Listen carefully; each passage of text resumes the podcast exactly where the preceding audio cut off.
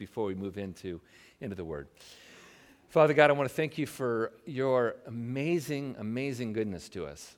Lord, we come before you this morning just thinking about the, the fact that you are the resurrected Savior, thinking about the fact that you are the one who has put the seal of the Spirit upon us, that we are marked out and owned by the God of the universe. We thank you for that. We ask, Lord, that you would uh, guide us and teach us as we open up Uh, your word this morning. We pray this in Jesus' name. Amen. Last week we uh, finished Jonah, sort of. I say sort of because Jonah ends very awkwardly. Uh, if you read Jonah for the first time, you'd go, what? What in the world is he talking about?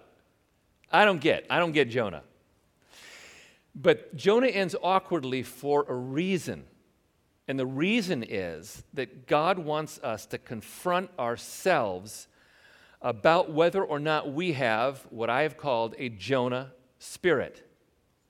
A Jonah spirit says, it's all about me. All I care about is my personal peace and affluence and safety. I don't really care about anybody else. That's the Jonah spirit. And I'm convinced that the reason why Jonah ends awkwardly is he wants us to confront ourselves about whether or not we possess a Jonah spirit.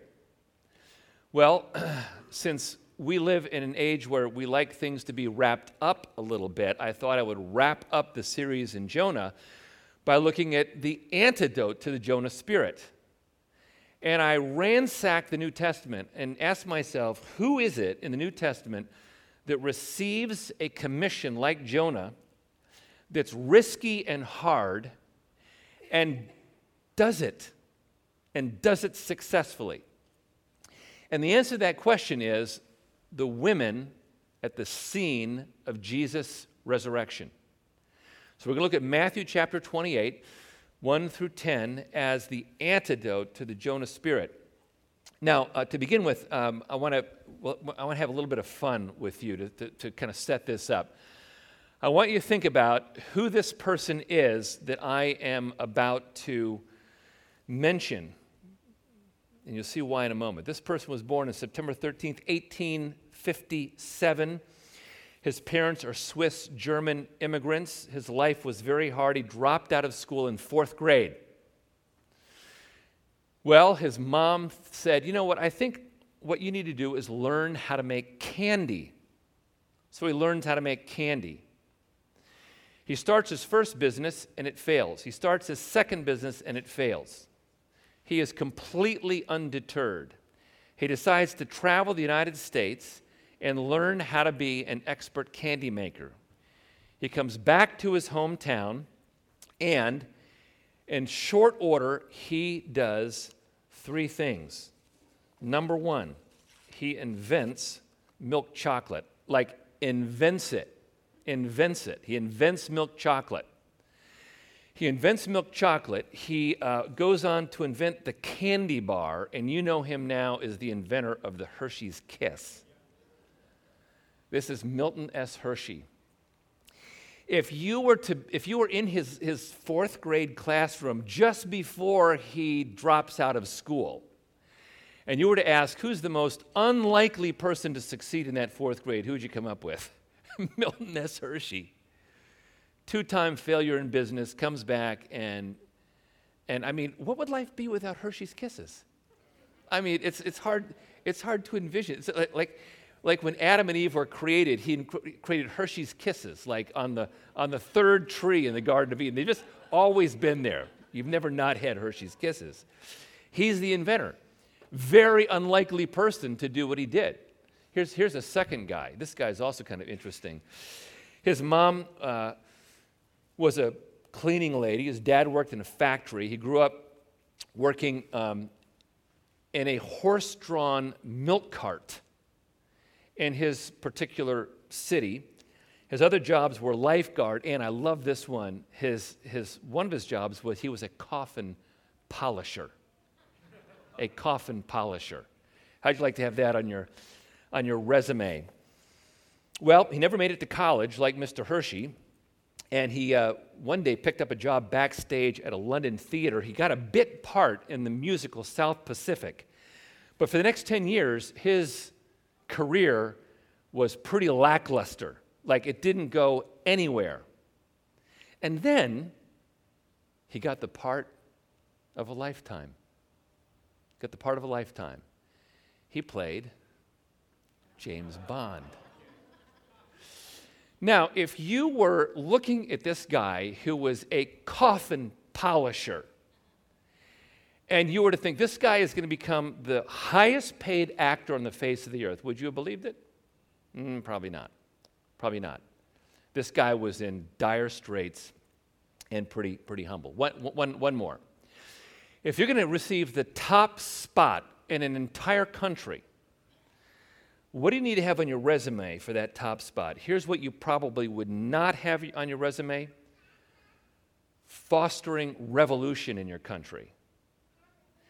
Being in jail for twenty-seven years. Being a rock breaker. You probably know who this is, Nelson Mandela. When Nelson Mandela ascended to power, he did not do what a lot of people could have done and maybe would have done, and that is destroy his enemies. Instead, he aimed for reconciliation. When he died, he was called the father of his country. Now, what's true about all three of those examples, these, all three persevered significantly in obscurity. Milton S. Hershey was in big-time obscurity for about fifteen or twenty, eh, maybe less than twenty years. Sean Connery was also in acting obscurity for ten years. Nelson Mandela in prison obscurity for twenty-seven years.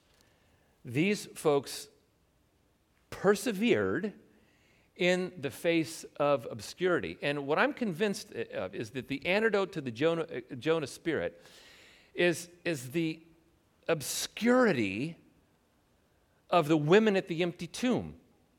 I'll show you why in a second, but whereas Jonah had a demanding spirit and wanted to control who God gave his grace to, do not, God of the universe, give your grace to the Assyrians, because they're bad people. You can't do that. You can give your grace to me, but not to the Assyrians. Whereas Jonah wanted to control God, the women willingly receive a commission from God that's hard and that could have gotten them into significant trouble. And so we want to look at, at how people reverse the Jonah spirit that's in their lives. And let me just say, by the way, before we, we begin, every one of us in this room,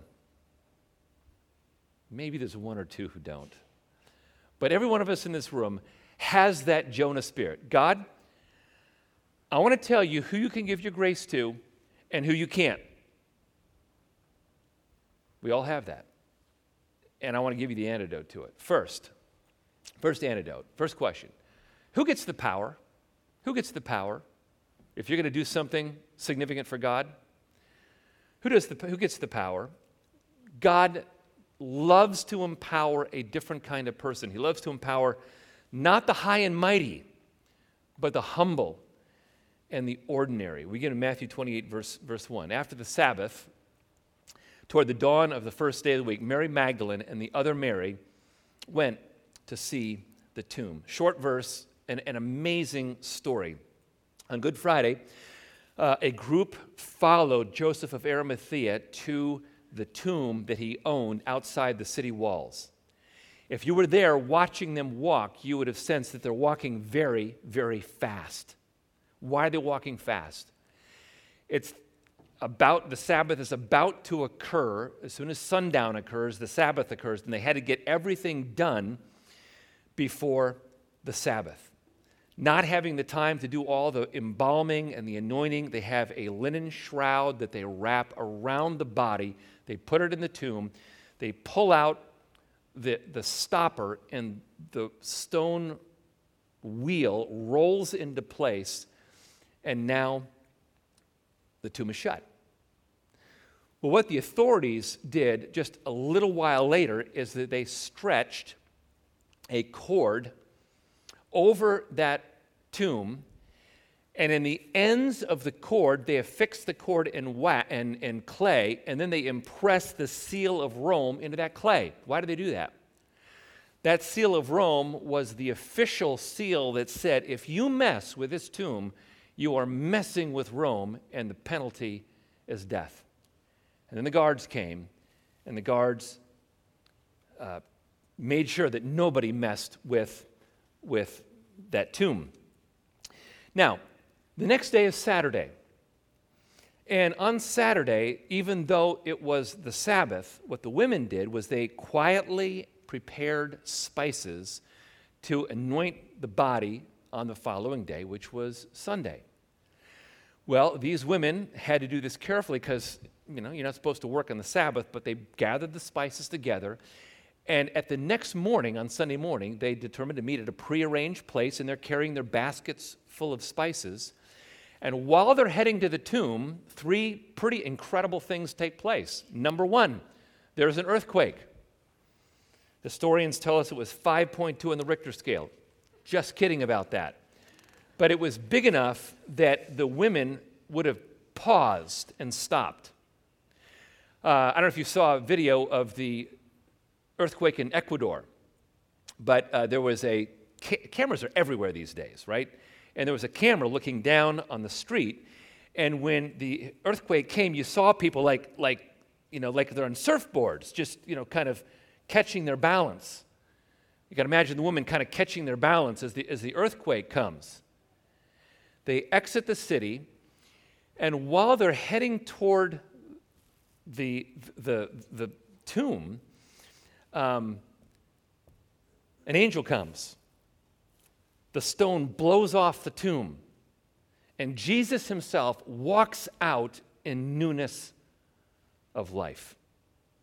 You can imagine Uh, the response of the soldiers, just bolting away from that tomb as they see, as they see the stone just rolled away. I don't think it was rolled away like it was rolled right there. I think it was like away from the tomb because of the word that's used in the Gospel of Mark. Now the women don't know any of this yet. They're still walking. They're still walking their way toward the tomb, and I can imagine a conversation on the way to the tomb where they're saying, uh, "Like, who's going to roll that stone away?" We don't have the horsepower to roll that stone away. Uh, and besides, there's guards there. How are we going to navigate this whole thing? But when they round the bend in the trail, they get the shock of their life. Because there's a big gaping hole where they buried Jesus on Friday afternoon. And the sto- stone is lying on the ground some feet away. Soldiers are nowhere to be found. They freeze in amazement. But here's the amazing thing. The amazing thing is that in just a moment, it's these women who are going to get the highest privilege imaginable. They're going to receive a commission from the resurrected Jesus. Now, I'm telling you, th- this was big. It was shocking in the ancient world that it would be this way. They're going to have the privilege of a lifetime because it's to them first that a, a kind of commission comes. Now, let me pause for a second and tell you why this was so, so radical. In the ancient w- world, women were not highly esteemed. Here's what the famous Aristotle said. The male is by nature superior and the female inferior. One rules and the other is ruled. This principle of necessity extends to all mankind. Now look, Aristotle was a brilliant philosopher, but did you know that he said this? Probably not. Why was this not a big deal in the ancient world? It's because everybody believed this. Everybody, it was just assumed in the ancient world. We take it for granted that we have female C E Os. We take it for granted that we have female athletes that are astonishingly well-trained and gifted and do their sport with excellence. We take that for granted. In the ancient world, that was inconceivable that that would take place. Elsewhere, Aristotle said she should consider that her husband's wishes are as laws appointed for her by divine will. Now, Aristotle, this is like, like the mentor to Alexander the Great. You know, Aristotle and Plato are featured, you know, in Leonardo da Vinci's School of Venice as these two great foundational philosophers. This was commonly thought in the ancient world, not just limited to Greek philosophy. The Jewish prayer book uh, on women uh, said this. This is what pe- this is what people read every morning. Uh, Blessed are you, O God, King of the universe, who has not made me a Gentile, a slave, and a woman. Wow. Wow, that's pretty amazing. And that was a portion of their prayer every single morning. Can you imagine what that did to the culture of marriage within first century Jewish society? Made it pretty dysfunctional. This was part of the dawn blessings. Blessings that men regularly prayed uh, to, to, their, to their God. Uh, all this is very cringe-worthy worthy stuff. The Mishnah is a set of Jewish oral translations, and it said things like women were not qualified to testify in court, and so on. Now look, this is crazy stuff from our from our from, from our, our point of view, but it was thoroughly ingrained in the culture back then. So Jesus turns this entire ancient culture upside down by appearing to the women first. First of all, Luke uh, mentions over two dozen women in only his gospel. Now look, if, if in the ancient world you're trying to write something that a lot of people would read, you would not include the women in there, because in that culture they were regarded as, as being pretty insignificant. Luke includes many women. Women play an important role at the beginning, the middle, and the end of the, of, of the Gospels. Think of it this way. The Gospel of Luke begins with Anna prophesying about Jesus on the Temple Mount. The book of Luke ends with Jesus appearing first to women. The Gospel of Luke is bookended by ministries of women. And then in the very middle, sort of in the middle, in the early middle, we have Luke eight, one through three, where women are mentioned as being followers of Jesus. And some of these women are very prominent women. For instance, uh, Joanna is the wife of Chuza.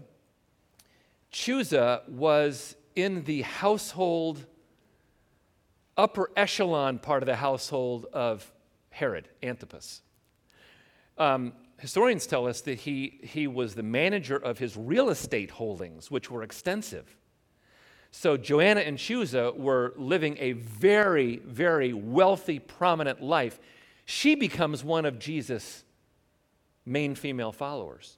The Gospel of Luke is bookended by the ministries of women, and they're featured in the center. I, I just have to tell you, from a literary standpoint, Luke is saying something that was absolutely radical in the ancient world. And to top it all off, Jesus reveals himself to the women first. Now, don't get me wrong. The Great Commission goes to the twelve disciples, but the women tell the disciples where to go to get the commission.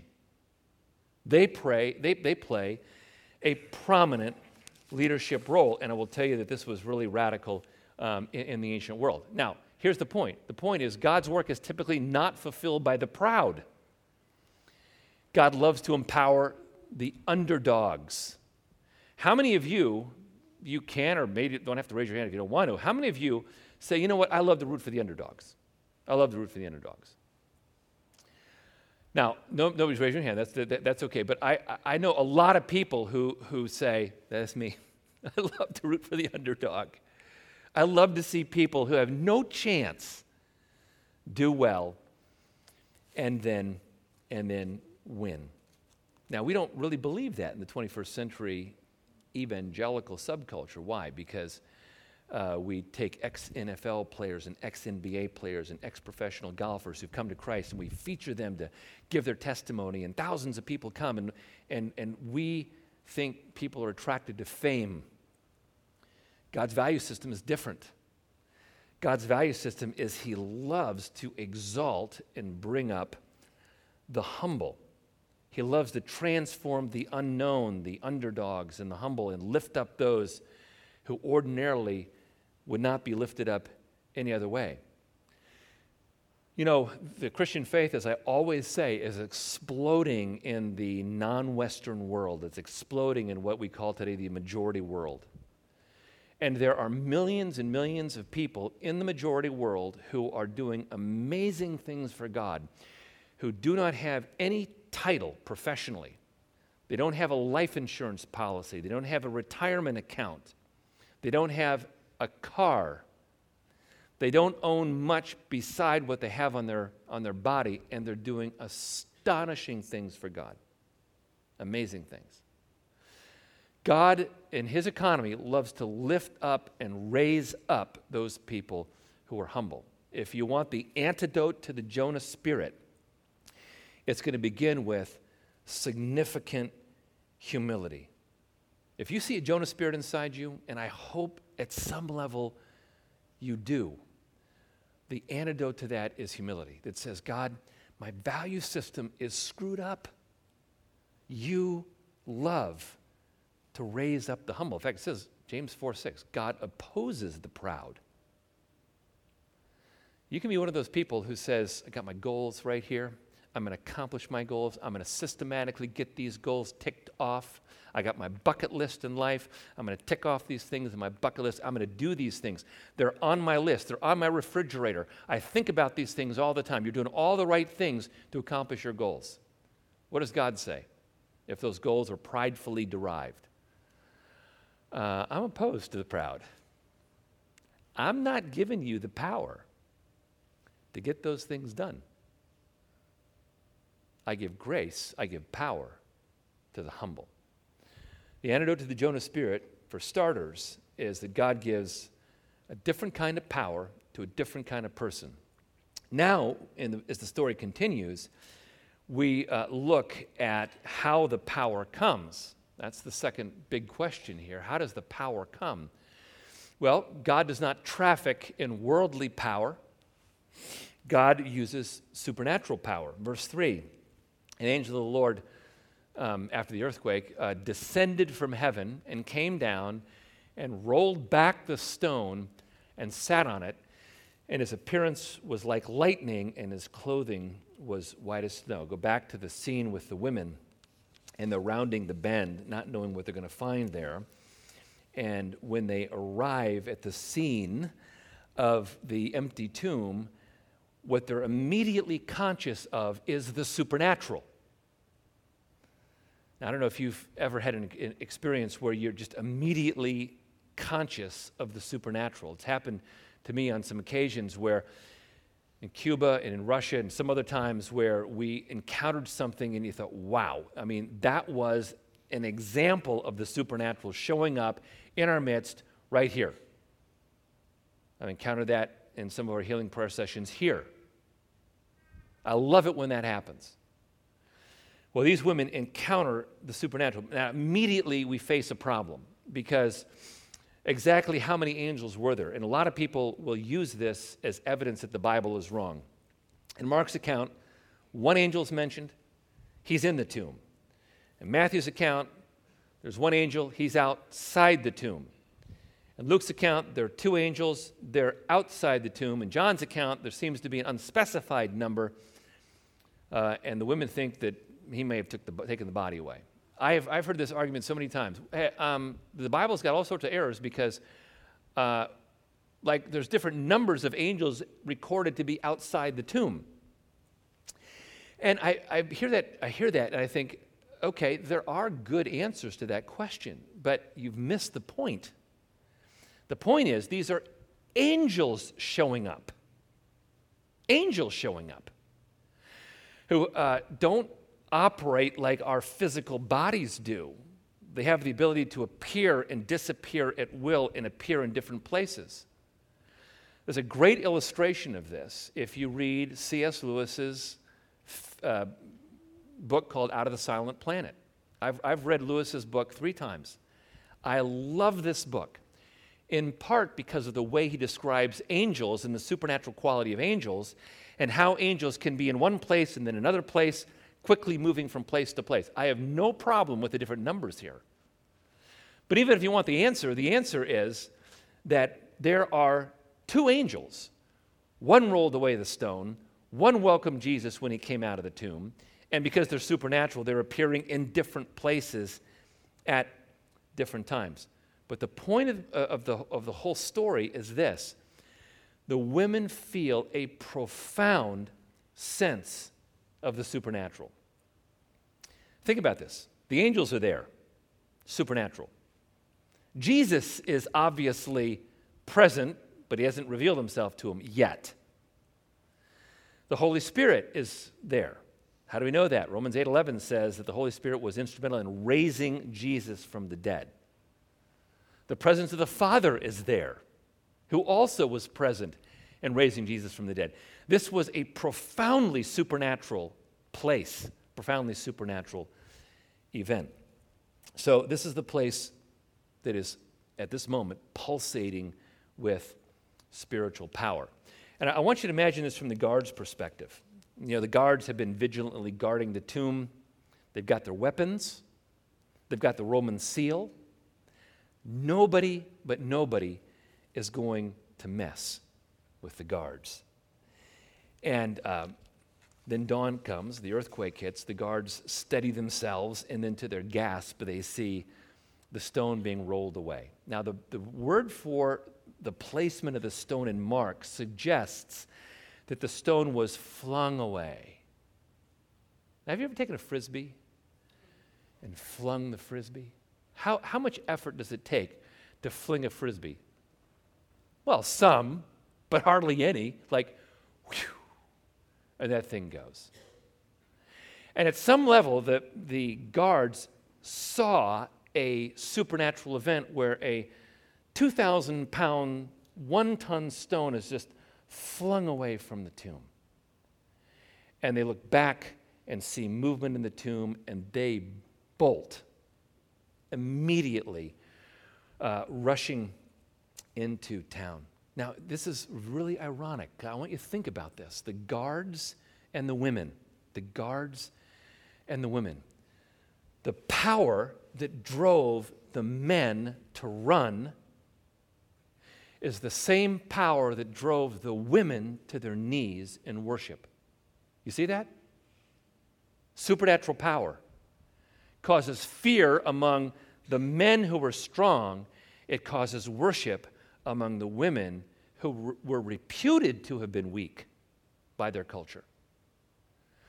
Think about it this way. The same power that drove the men to fear, like they became like dead men, like cringing in fear, drove the women to intense joy. Same power, different impact because of a different relationship with God. Guards, none, women, pretty powerful. The same power that produces resurrection life in Jesus is the power that caused the men to feel like dead men. There's a very conscious contrast between the women and the guards. Who ends up looking stronger in this account? The women do. Who ends up looking more devious? The men do. And the point of the story for us is if you're going to be used by God to meet the needs of people, you have to have a sense of God's supernatural presence already around you. We, we Westerners really forget this. Um, I took this picture of the Wi-Fi signals in an office building. Do you believe that? Do you believe that? Do I have a camera that can that can look at Wi-Fi signals and and, and see those? Well, I know somebody's trying to develop that kind of thing. But invisible things are very real. Um, those Wi-Fi signals, well, you you walk in the midst of Wi-Fi. Have, have you ever, have you ever kind of gone, these Wi-Fi signals are really, like, they're really intense today. I have to, I've, they're like spaghetti around me. I've got, no, you've never you've never done that. You can't see those things, but they're very real. Radio waves are very real.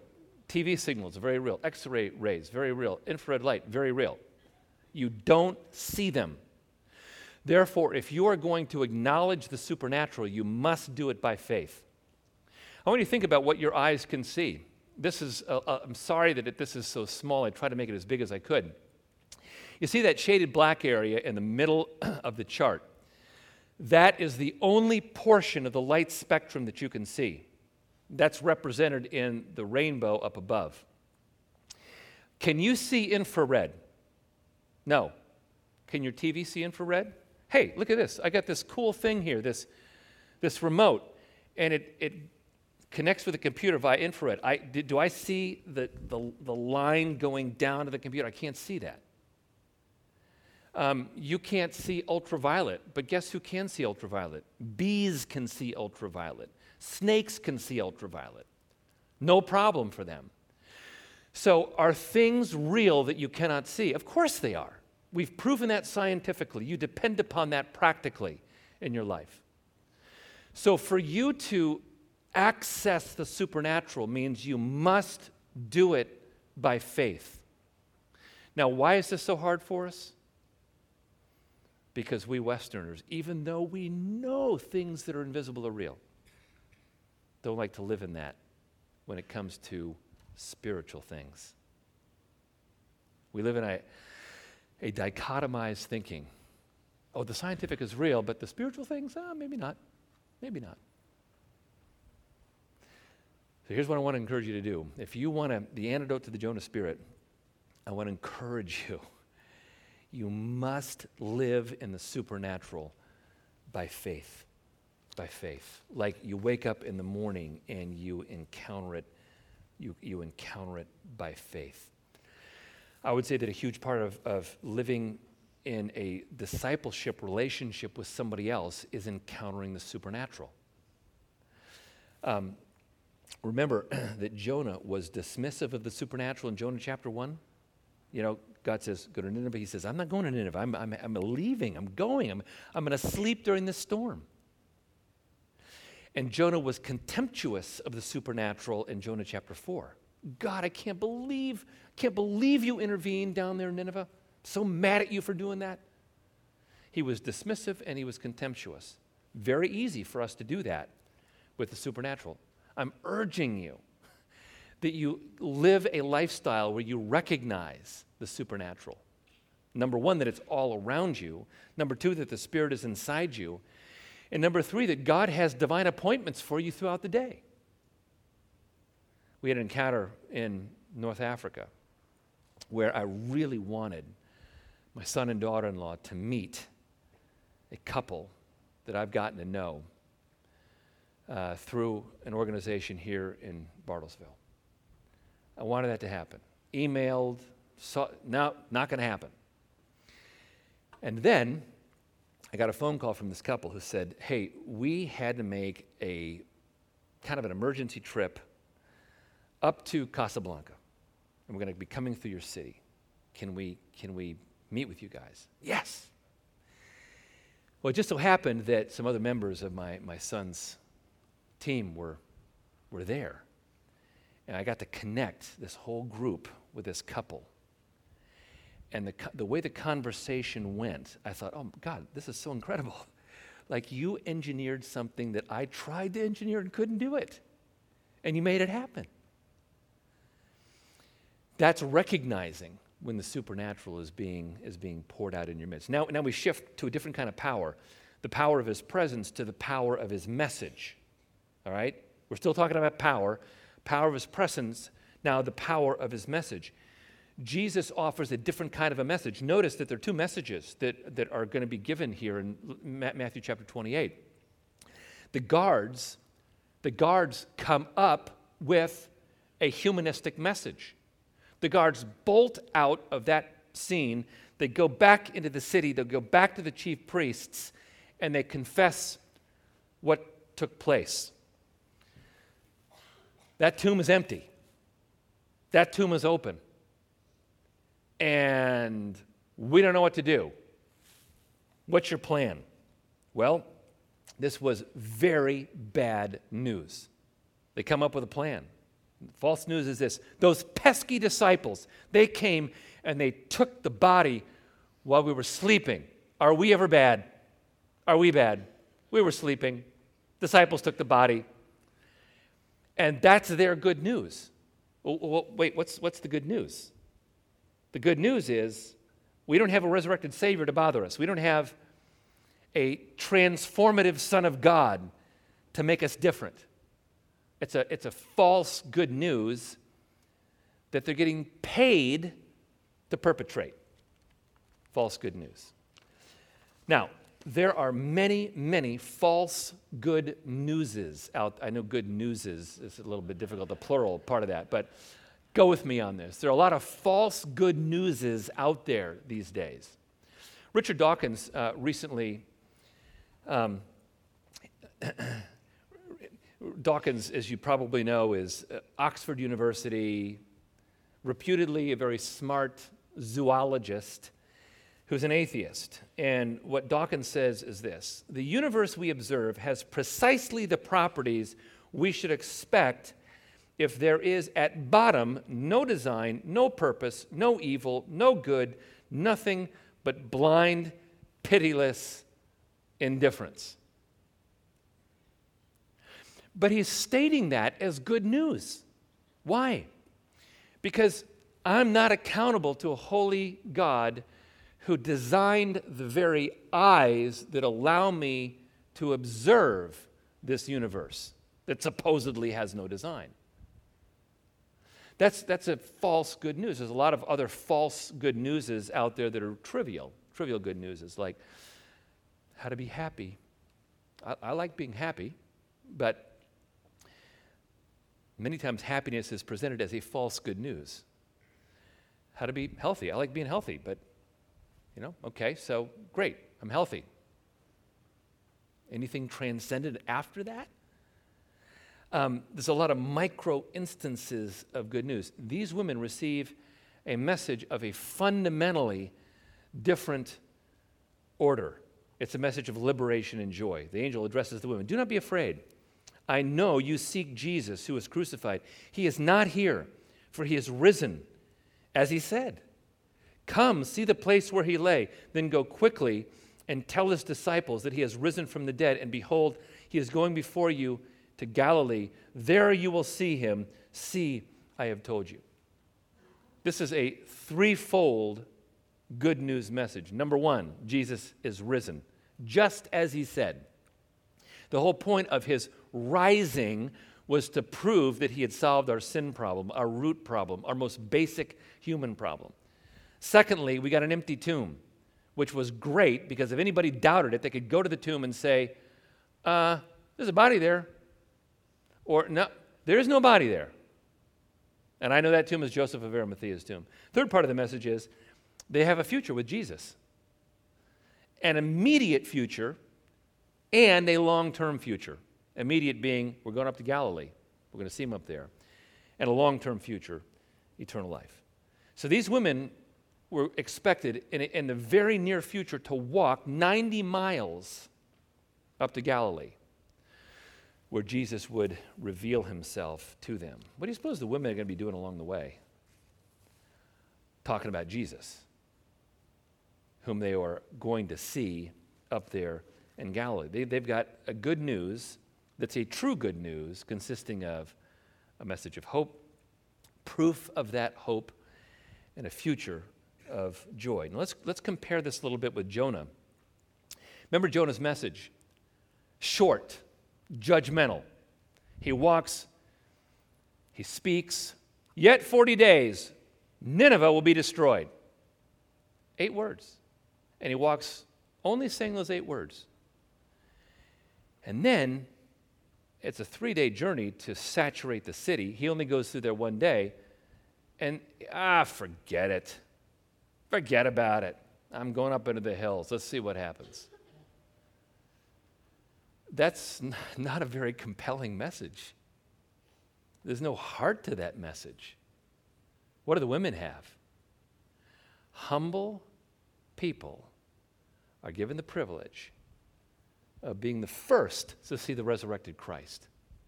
And they're given a message of hope with a future. So who gets the power?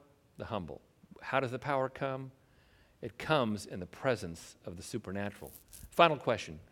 When does the power come? When does the power come? Well, uh, Jesus empowers the women in the context of desire. context of, of desire. Here's the rest of the story. The women rush through the streets of Jerusalem. They go to the place where the disciples are located. Don't know exactly where that was. It might have been Mary's house, the house where they celebrated the Last Supper. They knock on the door. It's early. The disciples come. One comes, then several more come. And the women are talking about an empty tomb and the stone rolled away and the body not being there. And it's all very rushed and it's it's intense and it's loud, and the disciples have just woken up. If I wake up my wife with loud, excited words, she does not appreciate that. And I've learned, if I want to say something to Cindy, I go down, I make her a cup of coffee, I bring the cup of coffee up with three drops of stevia and one little thing of orange essential oil. I mix it around, I take it up there, I put it on a saucer, I say, sweetheart, I got your coffee. I let her drink about half of it, and and then, now sweetheart, I got to tell you something, and she's ready. These disciples were were irritated, they were irritated, um, and and Luke says, it seemed like an idle tale. The Greek word for this says, it means the talk of a sick patient delirious from pain. I'm not saying the women communicated that way. I'm saying that's how the disciples perceived their communication. The talk of a sick patient delirious from pain. Peter's impulsivity immediately kicks in. He bolts out of the house. He bolts down to the tomb. He start, John, then John starts running. The rest of the disciples follow as well. Now you have eleven passionate men who are running to the scene of the tomb, and they witness it for themselves. But here's the deal. The men go, wow, and walk back to their homes.